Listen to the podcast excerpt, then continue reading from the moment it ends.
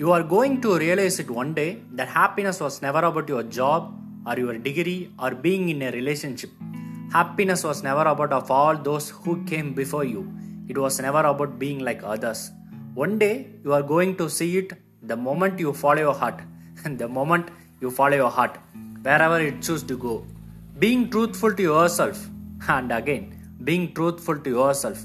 It was always about realizing the person you become and becoming better. Happiness never in the hands of others. It was always about you. And the most difficult part is you have to find yourself first. After a lot of failures, controversy, and self doubting, and the rest of the story is yours. I'm just a man who writes and making podcast for himself.